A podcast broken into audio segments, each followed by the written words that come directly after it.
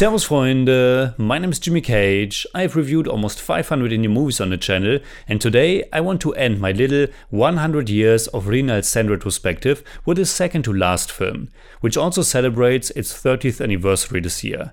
The 1993 Bengali language drama Antareen.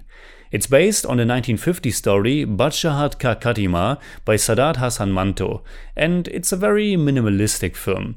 Very little dialogue, only 90 minutes long, and featuring more or less just two main characters. Two lonely and isolated people, whose names we don't even learn throughout the film. One is a writer, played by Anjan Dutt, who moves into an old Kolkata mansion to find some inspiration. The other is a mysterious woman, played by Dimple Kapadia, who lives in some high rise apartment and seemingly never leaves that place. Two strangers who develop a strange relationship after the woman starts randomly calling the writer on the phone. And that's basically what's happening in Antareen, at least on the surface. Under the surface is of course a little bit more, and again, I'm certain that I didn't get everything as an outsider. What I enjoyed most about the film is its dense, melancholic, and almost haunting atmosphere. It's beautifully shot, and the setting of this old, crumbling colonial mansion evokes the feeling of a bygone era that nonetheless still casts its shadow over the present. The decadence, feudal power structures, the oppression, you can still feel it lingering on. At one point, the little boy looking after the writer says there are, of course, no ghosts in that mansion, and yet it still feels like the ghosts of the past are still there. In this regard, the movie very much reminded me of Satyajit Ray's film Jalsaghar, aka The Music Room. On the other side of the telephone, we have the woman who lives in a modern building high above the city, and yet she's also very confined to her own little prison of life. Confined or the confined is also what the title Antareen translates to. What exactly happened to her and why she is the way she is is probably the main little mystery that keeps the movie going. Here, the film is dealing with the oppression of women, with negligence, but also tradition, family, and responsibility.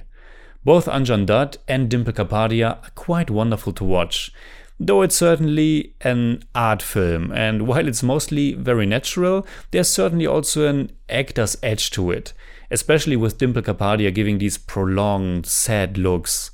It should also be mentioned that unfortunately she had to be dubbed, because apparently she wrongly felt that she would be able to speak Bengali convincingly, but she didn't. So her voice got dubbed by Anusha Chatterjee. I liked how their conversation, their engaging with another human being, slowly makes a change in their lives. There's also this little meta element where one of Rabindranath Tagore's short stories, Hungry Stones, mirrors this story and is read and discussed by the characters in Antareen. Another element that can be easily missed but speaks to the film's meticulous and again quite beautiful visual language is how both characters are connected through some color choices.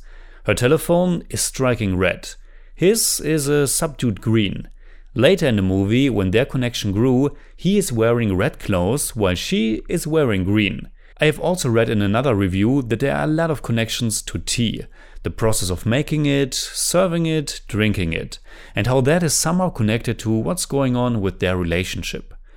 Overall, I think Antareen is a nice little film.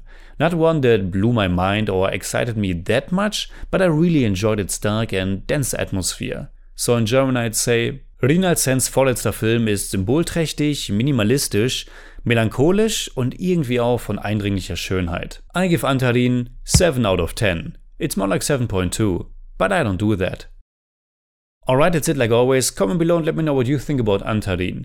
You can hit me up on Twitter, Instagram, Letterboxd and also on Patreon simply at The Jimmy Cage. And if you enjoyed this episode, please give me a thumbs up, share, subscribe, whatever you like. And make sure you hit that bell for all I have to tell.